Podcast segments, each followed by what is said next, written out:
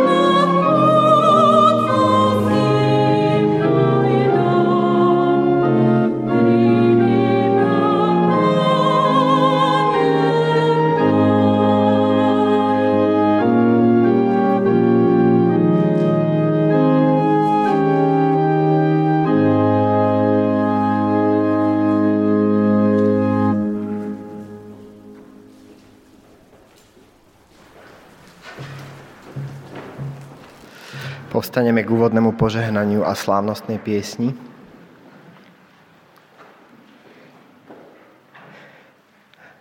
Nech nám všetkým hľadajúcim aj hľadaným, nachádzajúcim aj nájdeným, ďalekým aj blízkym, trojediný Boh udeli milosť a požehnanie. Nech nás vovádza do pravdy, nech nás premieňa láskou, nech nás rozvezuje slobodou v Kristovi Ježišovi, našom pánovi. Amen.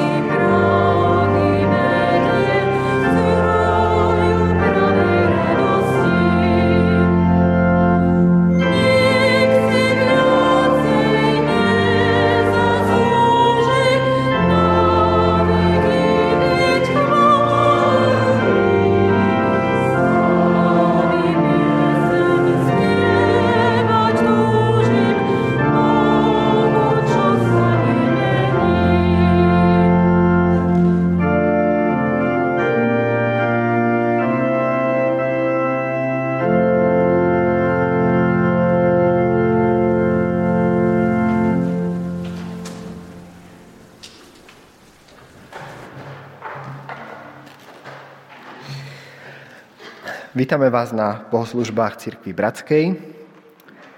Sme uprostred pôstneho obdobia a z Biblie čítame druhý list Apoštola Petra, ktorý je považovaný za akýsi odkaz Apoštola ďalším generáciám. Teda aj nám. Dnes budeme premýšľať o budúcnosti, o tom, kedy a ako príde spravodlivosť a aká bude – Uvažovaním na touto témou nás bude sprevádzať Joško Kerekrety.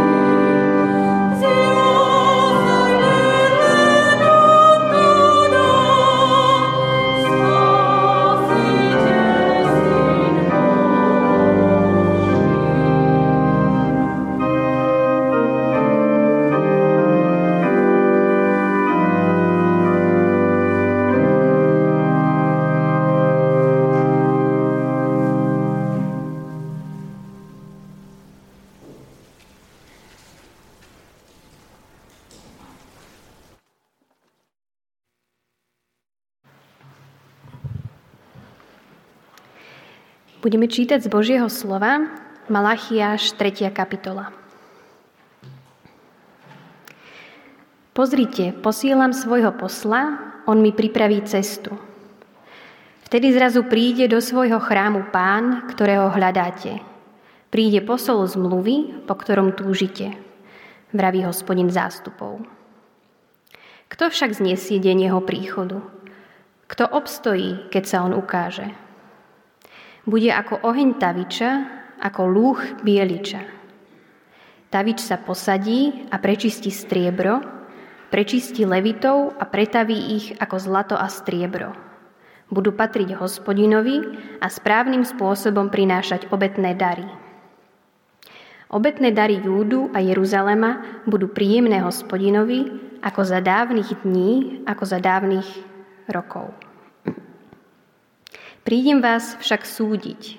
Hneď usvedčím čarodejníkov, cudzoložníkov, krivoprísažníkov a tých, čo nádeníkovi ukracujú, ukracujú mzdu, utláčajú vdovu a sirotu, tých, čo cudzinca zbavujú práva a neboja sama, vraví hospodin zástupov. Pozri, prichádza deň, horiaci ako pec, keď sa všetci spupní a všetci svojvoľníci stanú strniskom. Prichádzajúci deň ich spáli, vraví hospodin zástupov. Nenechá po nich ani koreň, ani vetvu. Vám však, ktorí sa bojíte môjho mena, vyjde slnko spravodlivosti a zdravie bude v jeho lúčoch.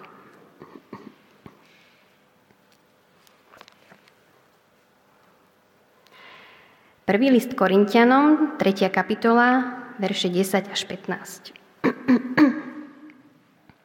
Podľa Božej milosti, ktorá mi bola daná, ako múdry staviteľ položil som základ a iný ďalej na ňom stavia.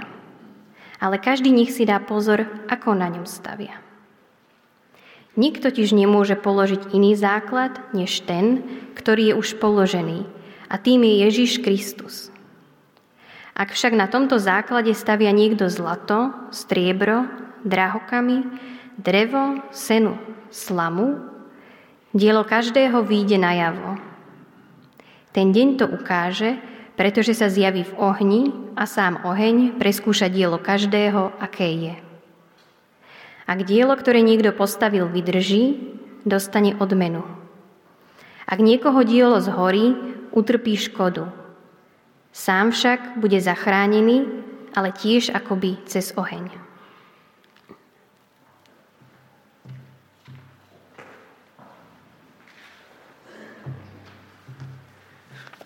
Vstaneme k modlitbe.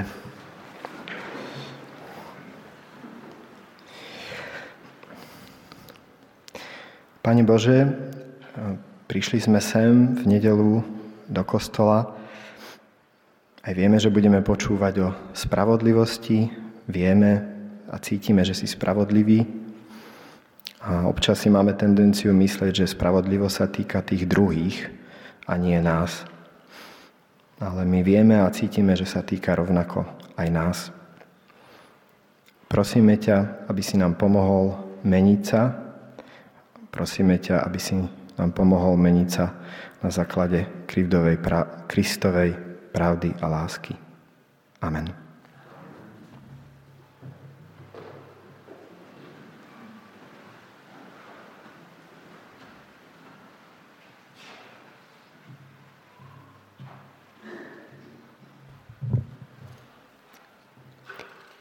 Druhý list Petrov, 3. kapitola, 1. až, 15, až 14. verš.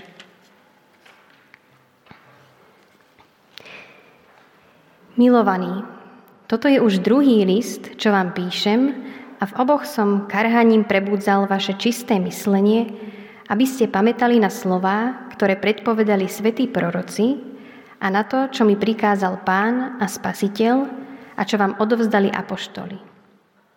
Vedzte predovšetkým, že v posledných dňoch prídu posmievači, ktorí žijú ako sa im zachce a budú sa posmievať. Čo sa stalo so sľubom o jeho príchode? Veď odkedy zosnuli otcovia, všetko ostáva tak, ako bolo na začiatku stvorenia. Tým, čo to tvrdia, totiž uniklo, že nebesá boli od dávna a zem na Božie slovo povstala z vody a spočíva na vode. Vodou bol niekdajší svet zatopený a zničený. To isté slovo zachováva terejšie nebo i zem pre oheň a deň súdu a záhuby bezbožných ľudí. To jedno však nech vám nezostáva skryté, milovaní že jeden deň je u pána ako tisíc rokov a tisíc rokov ako jeden deň. Pán nemešká so svojimi prislúbením, ako sa niektorí nazdávajú, že mešká, ale je zhovievavý, lebo nechce, aby niekto zahynul, ale chce, aby sa všetci dali na pokánie. Pánov deň príde ako zlodej. Vtedy sa nebesá s rachotom pominú, živly sa rozplynú v ohni a zem i jej diela budú súdené. Keď sa toto všetko má rozplynúť, aký musíte byť svetý a nábožný vo svojom správaní vy, čo túžobne očakávate príchod Božieho dňa, keď sa nebesa rozplynú v ohni a živ, živ, živlí roztopia v pálave. Podľa jeho prísľúbenia očakávajme nové nebo a novú zem, v ktorých prebýva spravodlivosť. Preto, milovaní, Keďže očakávate takéto veci, usilujte sa, aby vás Pán našiel nepoškvrnených a bezúhonných v pokoji.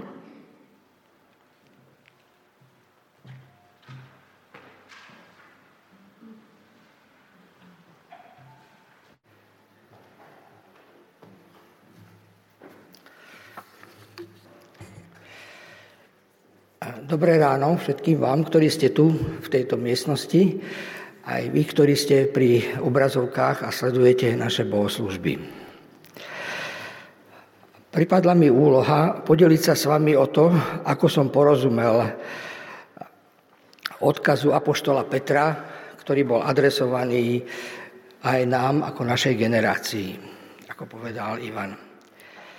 Predstavujem si Petra, ako vo väzení hľadá slova, čo odkázať asi odtiaľ slovo kázať, odkázať tým, ktorých možno už nikdy neuvidí.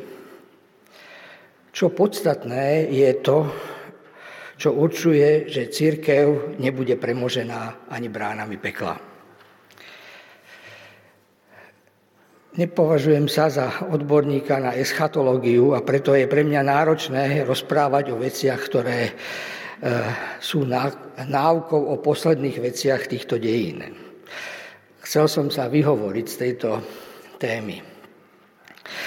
Ale nedá sa jej vyhnúť. Pohľad na budúcnosť a naše skutočné očakávanie a perspektíva konca a cieľa sú v pozadí vlastne každého nášho činu a každej našej myšlienky. Druhým dôvodom bolo, že pred rokmi, na konci 70. rokov, oživil slova knihy teda tohto listu pre mňa Milan Číčel, môj duchovný otec, práve sa nachádzal na dôležitej krizovatke svojho života. A vtedy čítal tieto verše pre mňa, predo mnou, tak, že to bolo cítiť, ako keby to bolo písané len jemu, ale nie len pre tento okamih, ale pre vždy. Budeme, ho mať, budeme mať príležitosť ho počuť. Pri e, spoločnom uvažovaní na homiletickej skupine e, a pri spoločnom čítaní druhej Petrovej Marek Markuš e, veľmi výstižne zhrnul tému listu do tejto vety. Hovorí, druhý list Petrov sa zaoberá myšlienkou, ako súvisí formácia nášho charakteru cez poznanie Krista a naše úsilie o cnostný život tu a teraz so zaslúbením druhého príchodu Krista, jeho súdom a očakávaním nového neba a novej zeme. Za touto otázkou ja si toto, hovorí Marek. Jeden spôsob čítania spojenia týchto vecí je, že Peter hovorí o súde a strašidelnom konci sveta na, na výstrahu pred hriešným životom. Možno chce svojich čitateľov vystrašiť, aby sa naozaj snažili. To však v 21. storočí nie je veľmi uspokojivý prístup a pravdepodobne ani v tom prvom a druhom storočí eh, to nebolo prirodzené pre, ríms, eh, pre židovského ani pre eh, gréckého čitateľa. A pravdepodobne to úplne nefungovalo. Adresátom listu Petra sú ľudia, ktorí majú vieru vo vzkrieseného a osláveného Božou mocou sa prejavujúceho Ježiša z Nazareta. Počiarkujem, Božou mocou sa prejavujúceho Ježiša z Nazareta. Ľudia, pre ktorých viera v Boha nie je príveskom na, hrdl, na, na, na krku, ale pre ktorých je hlavnou silou, hybnou silou, ktorá ich motivuje a inšpiruje. Sú v tejto knihe oslovení trikrát slovom milovaný, ak ste si to všimli. Vy, ktorí túžobne očakávate ten Boží deň. Vy, ktorí ste povolaní, aby ste mali účasť na Božej prirodzenosti a unikli záhube, bolo v prvej kapitole. To znamená, aby ste žili zmysluplný život a mali živý vzťah s Bohom, ktorý je prítomný. Možno to tak nevyzerá, ale Väzeň Peter má napriek svojej bezútešnej situácii veľmi optimistický obraz o realite. Nielen, že nestratil nádej, ale má silu o nej hovoriť aj druhým. Ja čítam Petrov odkaz takto. Nebojte sa. Nie som v rukách cisára Nera. Som stále v Božích rukách. Nie som sklamaný z toho, že Ježiš ešte neprišiel. Napriek mučenickej smrti, ktorá ma asi čaká, vedel to z Jána, z rozhovoru s Ježišom, viem, že pred nami je deň Boží, v ktorom zavládne spravodlivosť. Nech je to aj vašou motiváciou a povzbudením pre každodenný život, pre každý hodnotový zápas, lebo zlo, bolesť a hriech a smrť budú premožené. Túžba po novom príchode nebeského kráľovstva na zem, nové nebo a nová zem, nech sú základom vašej životnej radosti alebo energie, odvahy a stratégie. Nech vás chránia pred hriechom. Takto čítam Petrov odkaz. Neviem, či dôvodom pre cnostný život môže byť strach. Či a ako to funguje, či, ako, či ako funguje strach ako motivácia na zmenu správania, sme smetkami v priamom prenose pri tomto vojnovom konflikte na Ukrajine. Na odriadenie nepriateľa od neželaných činov a na prinútenie k rozumnému správaniu z pohľadu tej druhej strany používajú obej strany zastrašovanie. Ruské vojsko, Rusko uviedlo eh, jadrové zbranie do stavu pohodovosti. Ovládlo jadlovú elektráreň. Použilo nové ničivé zbranie. Na to sa sústreduje vojska a zbraňové systémy na východnom krídle. Štáty zvyšujú svoje výdavky na zbrojenie. Dokáže to zmravniť protistranu? Dokonca dokáže ho povzbudiť k tomu, aby urobilo dobré skutky v prospech ľudstva? V Petrovom liste ani inde v Biblii nejde o prinútenie Božích nepriateľov silou. Ale aj keď ten slovník niekedy je dosť hrubý a vyzerá tak, tí, ktorí cieľavedome odporujú Bohu, majú na základe prejavu Božej moci sami dospieť k poznaniu, že kráľom je Ježiš z Nazareta. Ten, ktorý má na rukách rany. Peter hovorí, vyčistite si svoj zrak. Vy, ktorí očakávate ten deň Boží, chcem vás pozbudiť, aby ste mali čistú mysel. Tu čistú mysel definoval ako eh, pamätať dávne proroctvá a to, čo pán Ježiš a spasiteľ ustanovil, že príde, tak ako ste ho videli odchádzať a oznámil cez nás a poštolov. Je to jednoznačný odkaz, že odkaz na vzkriesenie a na, na nebo vstúpenie pre Ježiša z Nazaretu. To bola formujúca udalosť Petrovho života. Tá skutočnosť a to, že učenie písem, že nebesia boli väčné a zem a vesmír boli stvorené Božím slovom a tým istým Božím slovom sú a budú udržiavané v chode, vždy sú tým pravým dôvodom pre cnostný život. Teda Božie slovo, ktoré stvorilo svet, i Božie slovo, ktoré udržuje ten svet, je ten dôvod pre život. To všetko bolo komunikované cez učenie a pôsobenie Ježiša z Nazareta a cez učenie apoštolov, eh, ktorí s ním strávili svoj život. Naopak, ignoranstvo a svojvôľa, ktoré sú za posmievačstvom, vedú k odsudzeniu od reality, k reťazeniu zla a k, a k víru zla, ako to Peter eh, Kučera pomenoval pred niekoľkými týždňami. Je prirodzené, že tí, čo svoj, svojvoľne alebo konzumne žijú, to je tá žiadostivosť, strácajú súvislosť a kontext Dostávajú sa do bubliny virtuálnej reality a myslia si, že vesmír je väčší, nemenný a Boh už v ňom nijak nezasahuje. Pozoruhodná je veta z tejto kapitoly v 7. verši. To isté slovo, ktoré stvorilo vesmír, zachováva terajšie nebo i zem pre oheň a deň súdu a záhuby bezbožných ľudí. Aby sme si ale nemysleli, že Boh je arogantný, pomstichtivý a bezcitný tyran, ktorého jediným cieľom je poslať do pekla čo najviac ľudí, Peter v 9. verši svojich čitateľov upozorňuje. Boh má iný cieľ a iné počítanie času, ako máme my. Hovorí, nemeria čas na stotiny sekundy. Kto bude rýchlejšie v cieli? Jeden, u neho jeden deň u neho trvá tisíc ročie. Nevidím tu školákov, takže bolo by zaujímavé spočítať, koľko je to dní, hodín.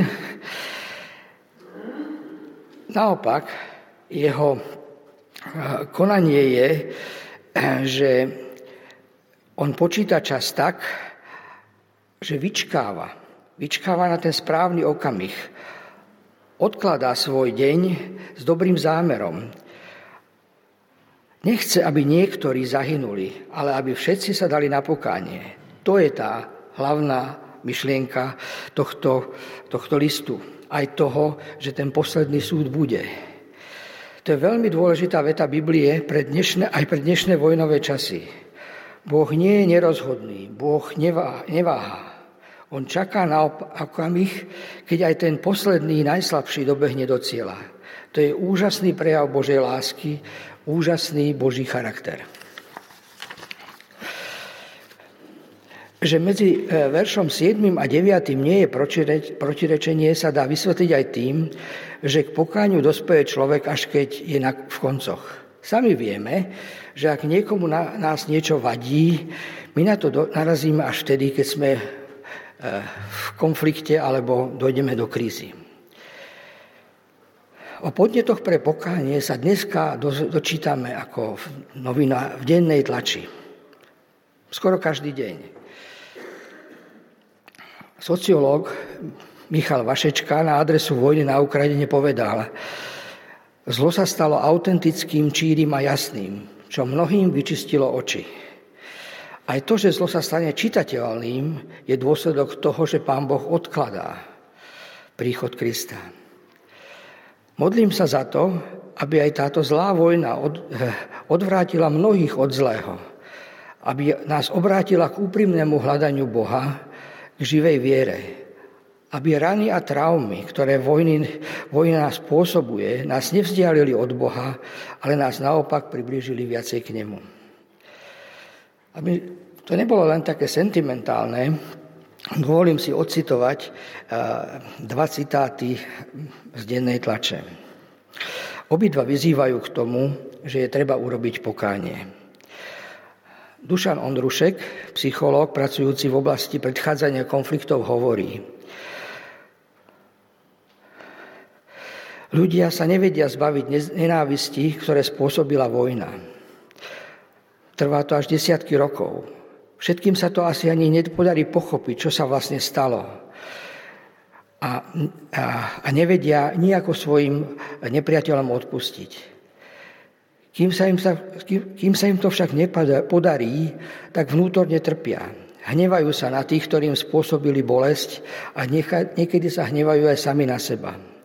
Mesiace a roky v sebe pestujú nekonečnú nenávisť, neschopnosť odpustiť a neschopnosť pozerať sa na situáciu inak, než tak, že to bolo nespravodlivé a oni za to nemôžu.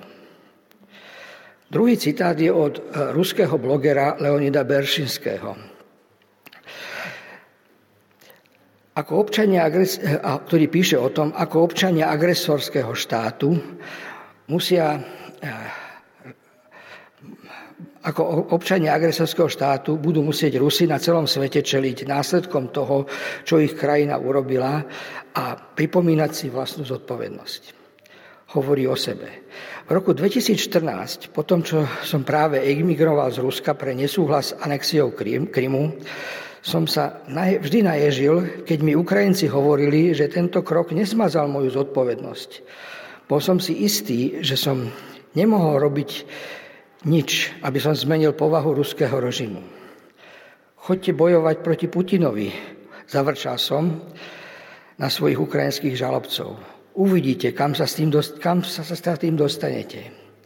Naplňa ma to dnes hambou, keď na to spomínam, pretože keď toto píšem, oni s ním bojujú, kým my sme to v skutočnosti neurobili, ani vtedy, keď to nebolo také bolestivé a nebezpečné.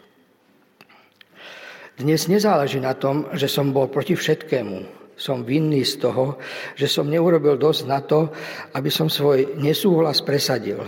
Namiesto boja som utiekol. To ma robí zodpovedným. Čo to má spoločné s nami? Keď sa dívame na autentické a číre jednoznačné zlo, neupadnime do pokušenia zľahčovať svoju vlastnú vinu. Peter nás vyzýva, aby sme naše malé rebélie, ako sú kompromisy s pravdou, vnútornou čistotou, sebectvo a konzumizmus, čo je iné slovo pre žiadostivosť, brali vážne a videli ich ďaleko siahle dôsledky. Ak svoj hriech a svoje odchýlenie sa od Boha nespoznáme, vnútorne ho neodsúdime a neovládneme, dovedú nás na rovnakú šikmú plochu a k podobne veľkým pádom.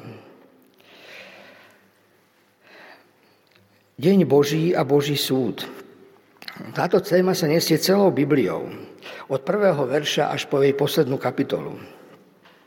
Nedá sa rozobrať každú citáciu, ale poviem aspoň toľko. Deň pánov je v Biblii e, opísaný ako hrozný a strašný, Joel, ako mrákava, ako deň horiaci, ako peť staviča u Malachiáša. A našli by sme ešte aj hrozostrašnejšie pomenovania. Súčasne je to deň slávny. Deň, keď vyjde slnko spravodlivosti, ako sme to sčítali od toho Malachiáša. Deň, keď bude stvorené nové nebo a nová zem. Písal o tom už Izaiáš. Teda deň Boží má dve strany mince. Nové nebo a nová zem a súd. Vykladač písma N.T. Wright eh, v knihe Prekvapenie nádejov vysvetľuje to takto. Nové nebo a nová zem súvisí priamo s Božím stvorením a pominovateľnosťou. To, že boh na počiatku stvoril, to, čo Boh stvoril na počiatku, bolo dobré, ba až veľmi dobré. Stvorenstvo, vrátanie človeka malo odzrkadlovať Božiu Boha vzdávaním mu úcty a, a dobrým správcom smerom k ostatnému tvorenstvu. Človek si, človek si však zvolil zlo. Podstata zlo, zla spočíva v modlárskej lebérii, keď ľudia si viacej vážia stvorené veci ako toho, kto to stvoril. Namiesto toho, aby boli dobrými správcami toho, čo im Boh zveril, hľadajú vo stvorených veciach úľavu a rozkoš. Ignoranstvo a chamtivosť o ktorom hovorí aj Peter, uvoľňujú do sveta zlo, ktoré spúšťa reťazovú reakciu so škodami, ktoré sa nedajú vyčísliť. Tá je spojená s potom s pominuteľnosťou, rozkladom a smrťou. Vykúpenie je cesta, ktorou Boh rieši zlo. Vykúpenie možno neznamená to, že Ježiš, že, že Boh pokrčí svet a odhodí a začne úplne od znova. Pravdepodobne to znamená, že, že vyslobodí všetko, čo bolo zotrčené. Javy, ktoré tu opisuje Peter ako živlí, oheň, voda, rachot, nie sú presným opisom toho, čo sa bude diať. To nikto nemôže vedieť. Čo sa stane vo chvíli, keď sa nebo spojí so zemou? Možno to bude práve ako, ako pri vzkriesení. Tiež bol rachot a Ježiš bol vzkriesený. Možno to bude ako pri bolestivom pôrode, keď sa rodí nový život. Židia i ranní kresťania boli presvedčení, že dejiny pod Božím vedením majú svoj smer. Vedú k Božiemu svetu spravodlivosti, uzdraveniu a nádeje. Že prechod od terajšieho sveta do nového sveta nebude formou totálneho zničenia terajšieho časopriestoru, ale jeho radikálnym uzdravením, tomu verili autory Novej zmluvy. Najmä Pavol, ktorý sa teší eh, z toho, že, že eh, sa dočká tej, toho dňa odmeny. Aj Ježiš eh, hovorí o súde ako o niečom dobrom. Lebo súdiť pre Boha znamená dať veci do poriadku. Všetko urovnať. To prinesie úlavu nielen človeku, ale aj prírode. Pôvodne som plánoval rozprávať viacej o tom, ako aj tá príroda nebude trpieť. V Biblii, najmä v žalmoch, sa prichádzajúci Boží súd vníma ako niečo dobré, ako niečo, čo si zaslúži oslavu, po čom skutočne túžime a dychtíme. Dokonca aj stromy na, na poli budú tri, e, tlieskať rukami, hovorí Žalm 89. Budeme ho za chvíľu spievať. Keď Ježiš hovorí o tom, že e, súd je dobrou vecou, tak preto, lebo e, ten, kto vykoná tú spravodlivosť, nie je arogantný, pomstichtivý a bezcitný tyran, ale je to muž bolesti, ktorý dôverne pozná zármutok, ktorý miloval hriešnikov a zomrel za nich. To je Mesiáš, ktorý zobral na seba na kríži odsúdenie celého sveta. Petrova téza teda je, že ľudia, ktorí veria, že Ježiš je už pánom vesmíru a že sa obec zjaví ako sudca sveta, sú povolaní a vystrojení k tomu, aby v tomto svete uvažovali a konali úplne inak ako tí, ktorí tomu neveria. Všetko, čo v súčasnosti robíme vo viere, nádeji a v láske, v poslušnosti voči nášmu pánovi a v sile jeho ducha bude znásobené a premenené, keď sa zjaví v sláve na konci vekov. To je tá výzva, ako veľmi svetý máme byť vo svojom správaní. Čo znamená byť svetý a zbožný? Čo znamená pripraviť sa na ten deň? Tak túto otázku som sa pýtal Milana. Na aký deň si sa celý život pripravoval?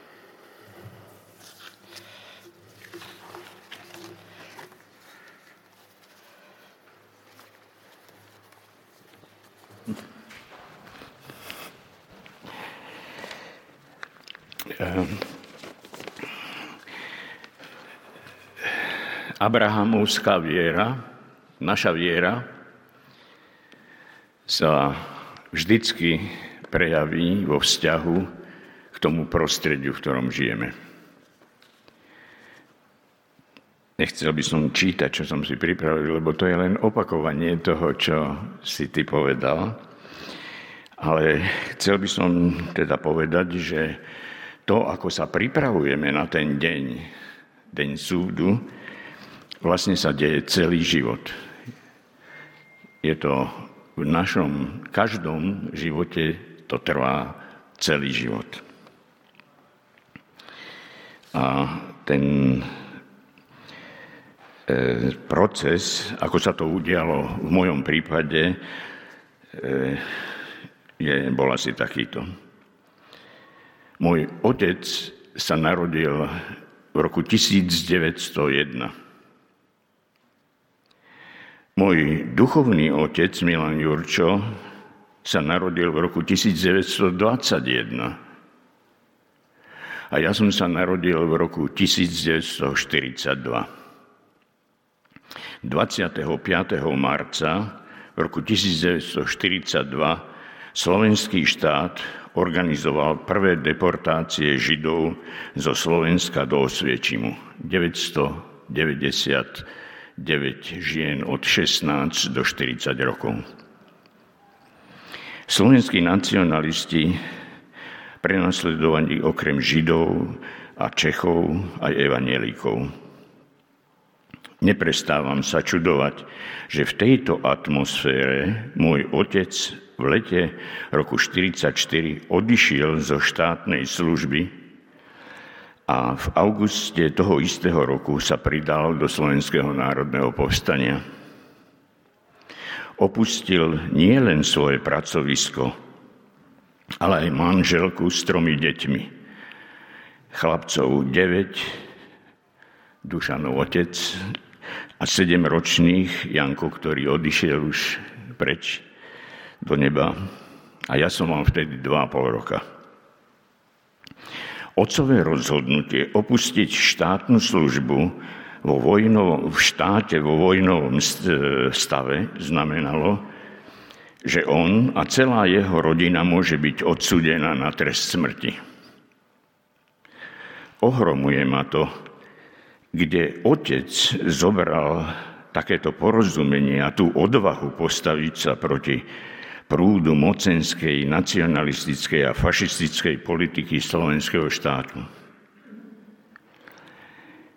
Kde vzal tú vieru, že to s ním dopadne dobre? Milan Jurčo, môj duchovný otec, Ujo Milan, ako sme ho volali, ja som ho začal nasledovať v, roku 1000, v decembri roku 1964. Odvtedy až do jeho smrti v 89. sme život v komunistickom režime žili v blízkom vzťahu. Spoločnosť, ktorá bola ovládaná marceleninskou ideológou kresťanov, vnímala, kresťanov vnímala ako svojich nepriateľov. Bývalé fašistické koncentračné tábory boli premenované na pracovné tábory za účelom prevýchovy nepriateľov socializmu, ktorých väznili podobne ako fašisti. Dnes sa znovu pýtam, kde vzal Milan Jurčo tú vieru a odvahu postaviť sa proti prevládajúcej komunistickej a atistickej moci, ktorá svojich nepriateľov zatvárala a v niektorých prípadoch popravovala. A ich deti prenasledovali. Obaja, môj otec, rovnako ako môj duchovný mentor, verili slovu Božiemu a v nádeji sa postavili proti beznádeji. Skúsenosť otcov ale aj moja vlastná skúsenosť za posledných 30 rokov ma pripravujú na ten deň súdu. Preto aj dnes, keď sa na východe zjavilo zlo vo svojej najväčšej brutalite, žijeme vierou a nádejou. Verím tomu, že keby hneď Ukrajina prehrala túto vojnu, už bude víťazom. A keby Rusko celkom zničilo Ukrajinu, tak túto vojnu už prehralo. Pretože veríme slovám e, pána Ježiša Krista, tak ako ich zaznamenal apoštol Ján. Kto verí v Neho, nie je odsúdený. Kto neverí, už je odsúdený, pretože neuveril v meno jednorodeného Božieho Syna. Súd je v tom, že svetlo prišlo na svet, ale ľudia väčšmi milovali tmu než svetlo a ich skutky boli zlé.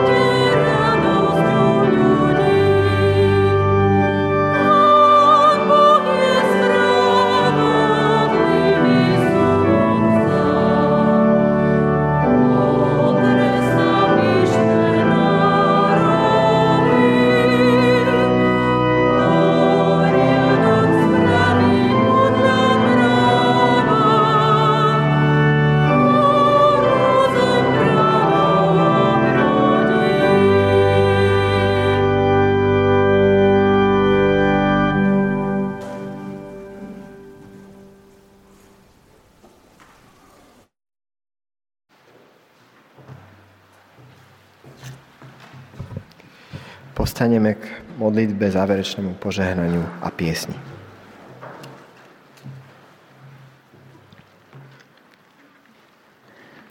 Drahý Pane Bože, žijeme vážnu dobu a vážne bolo aj dnešné slovo.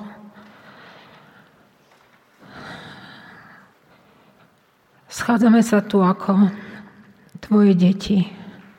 Čítame Bibliu a snažíme sa porozumieť tomu, čo čítame. A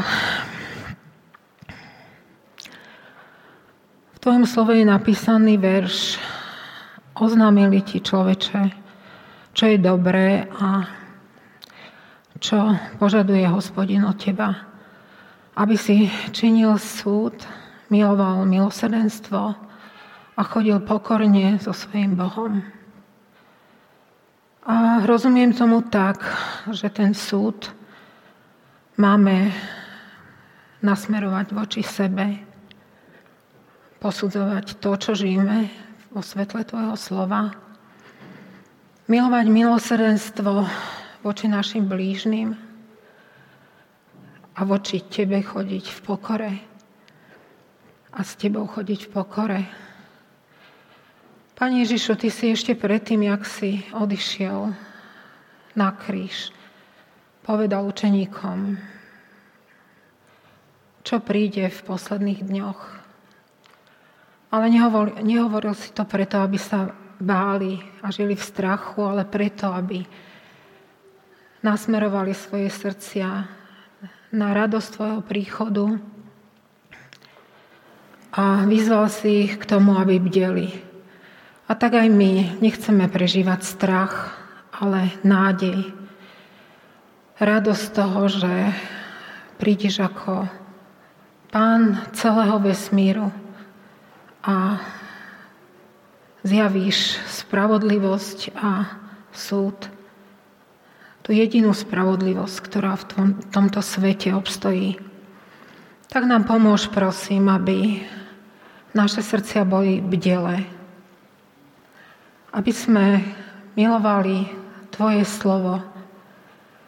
Aby nás ono každý deň viedlo a viedlo nás aj k tomu, aby sme o Tvojej láske, ale aj spravodlivosti, ale aj o nádeji, ktorú Ty dávaš ako záchranca, ako ten, ktorý sa obetoval za hriechy celého sveta. Aby sme túto nádej prinášali aj do svojho okolia a aj v tej atmosfére strachu a obav, v ktorej žijeme aby sme šírili Tvoj pokoj a Tvoju lásku. Prosíme, zmocni nás k tomu. Amen.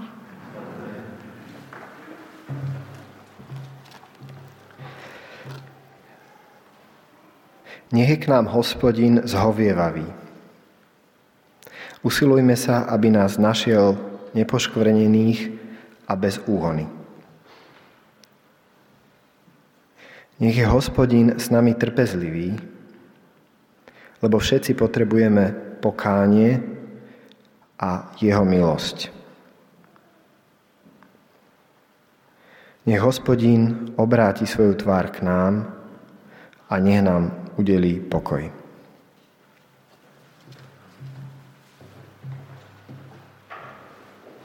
Música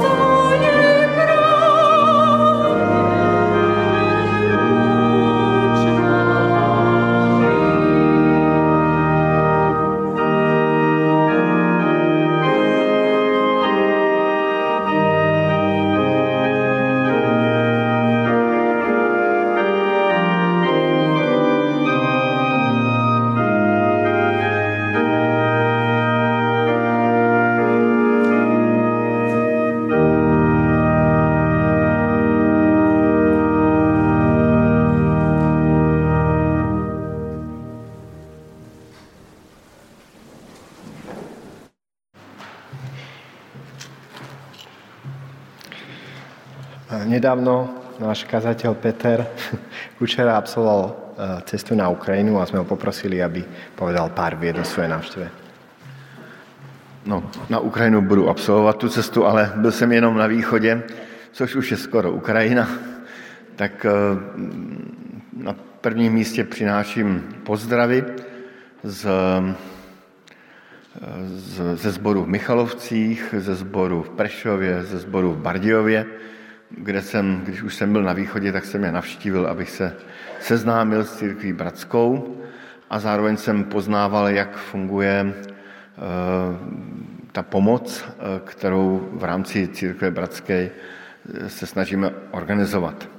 V Michalovcích ta situace je dneska už jiná, než jste viděli ve zprávách a je to tak, že na těch hranicích už není takový ten utečenecký tábor, ale na hranicích je autobus, který vždycky pozbírá eh, jednotlivé eh, ty běžence a odveze je do Michalovců, kde je vedle stadionu udělaný takový tábor a oni tam mohou eh, nějak se startovat do toho nového života na Slovensku, případně v celé Evropě.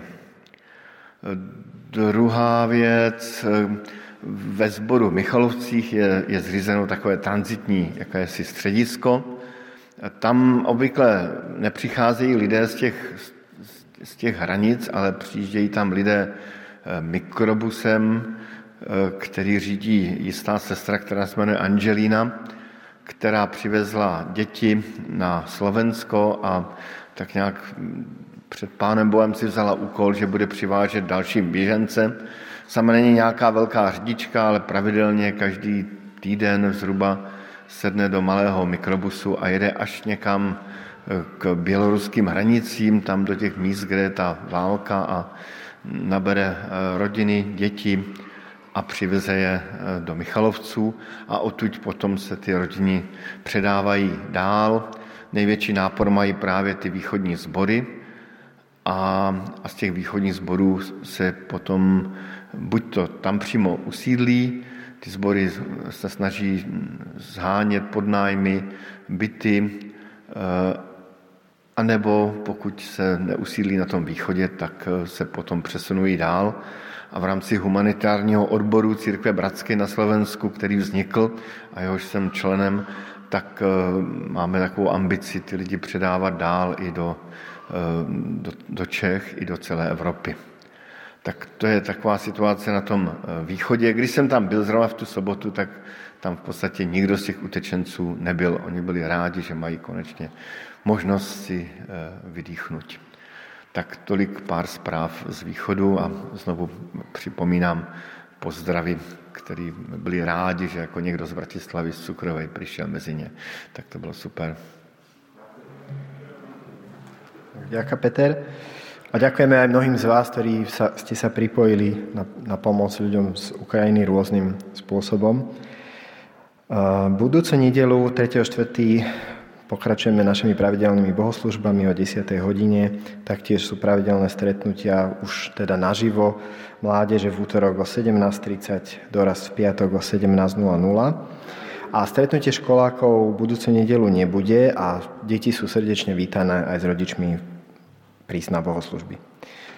Každý piatok ráno o 7.00 sa stretávame tu na modlitbách v tejto sále. Všetky pravidelné informácie aj nové nájdete na našej webovej stránke alebo na Facebooku. Ďakujeme aj za všetky finančné dary, ktoré posielate. Môžete tak urobiť, tak ako ste už urobili aj teraz e, do košíka, alebo teda prevodom na účet. A ja pripomínam, že dnes ešte je členská schôdza o tretej, kde pozývame srdečne všetkých členov Prajme peknú nedelu.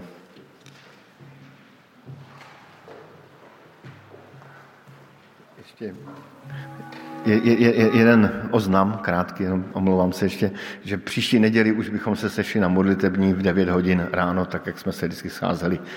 Takže v 9 hodin ráno a další informace jsou v e-mailu těch modlitebníků, kteří dostávají ty e-maily. Děkuji.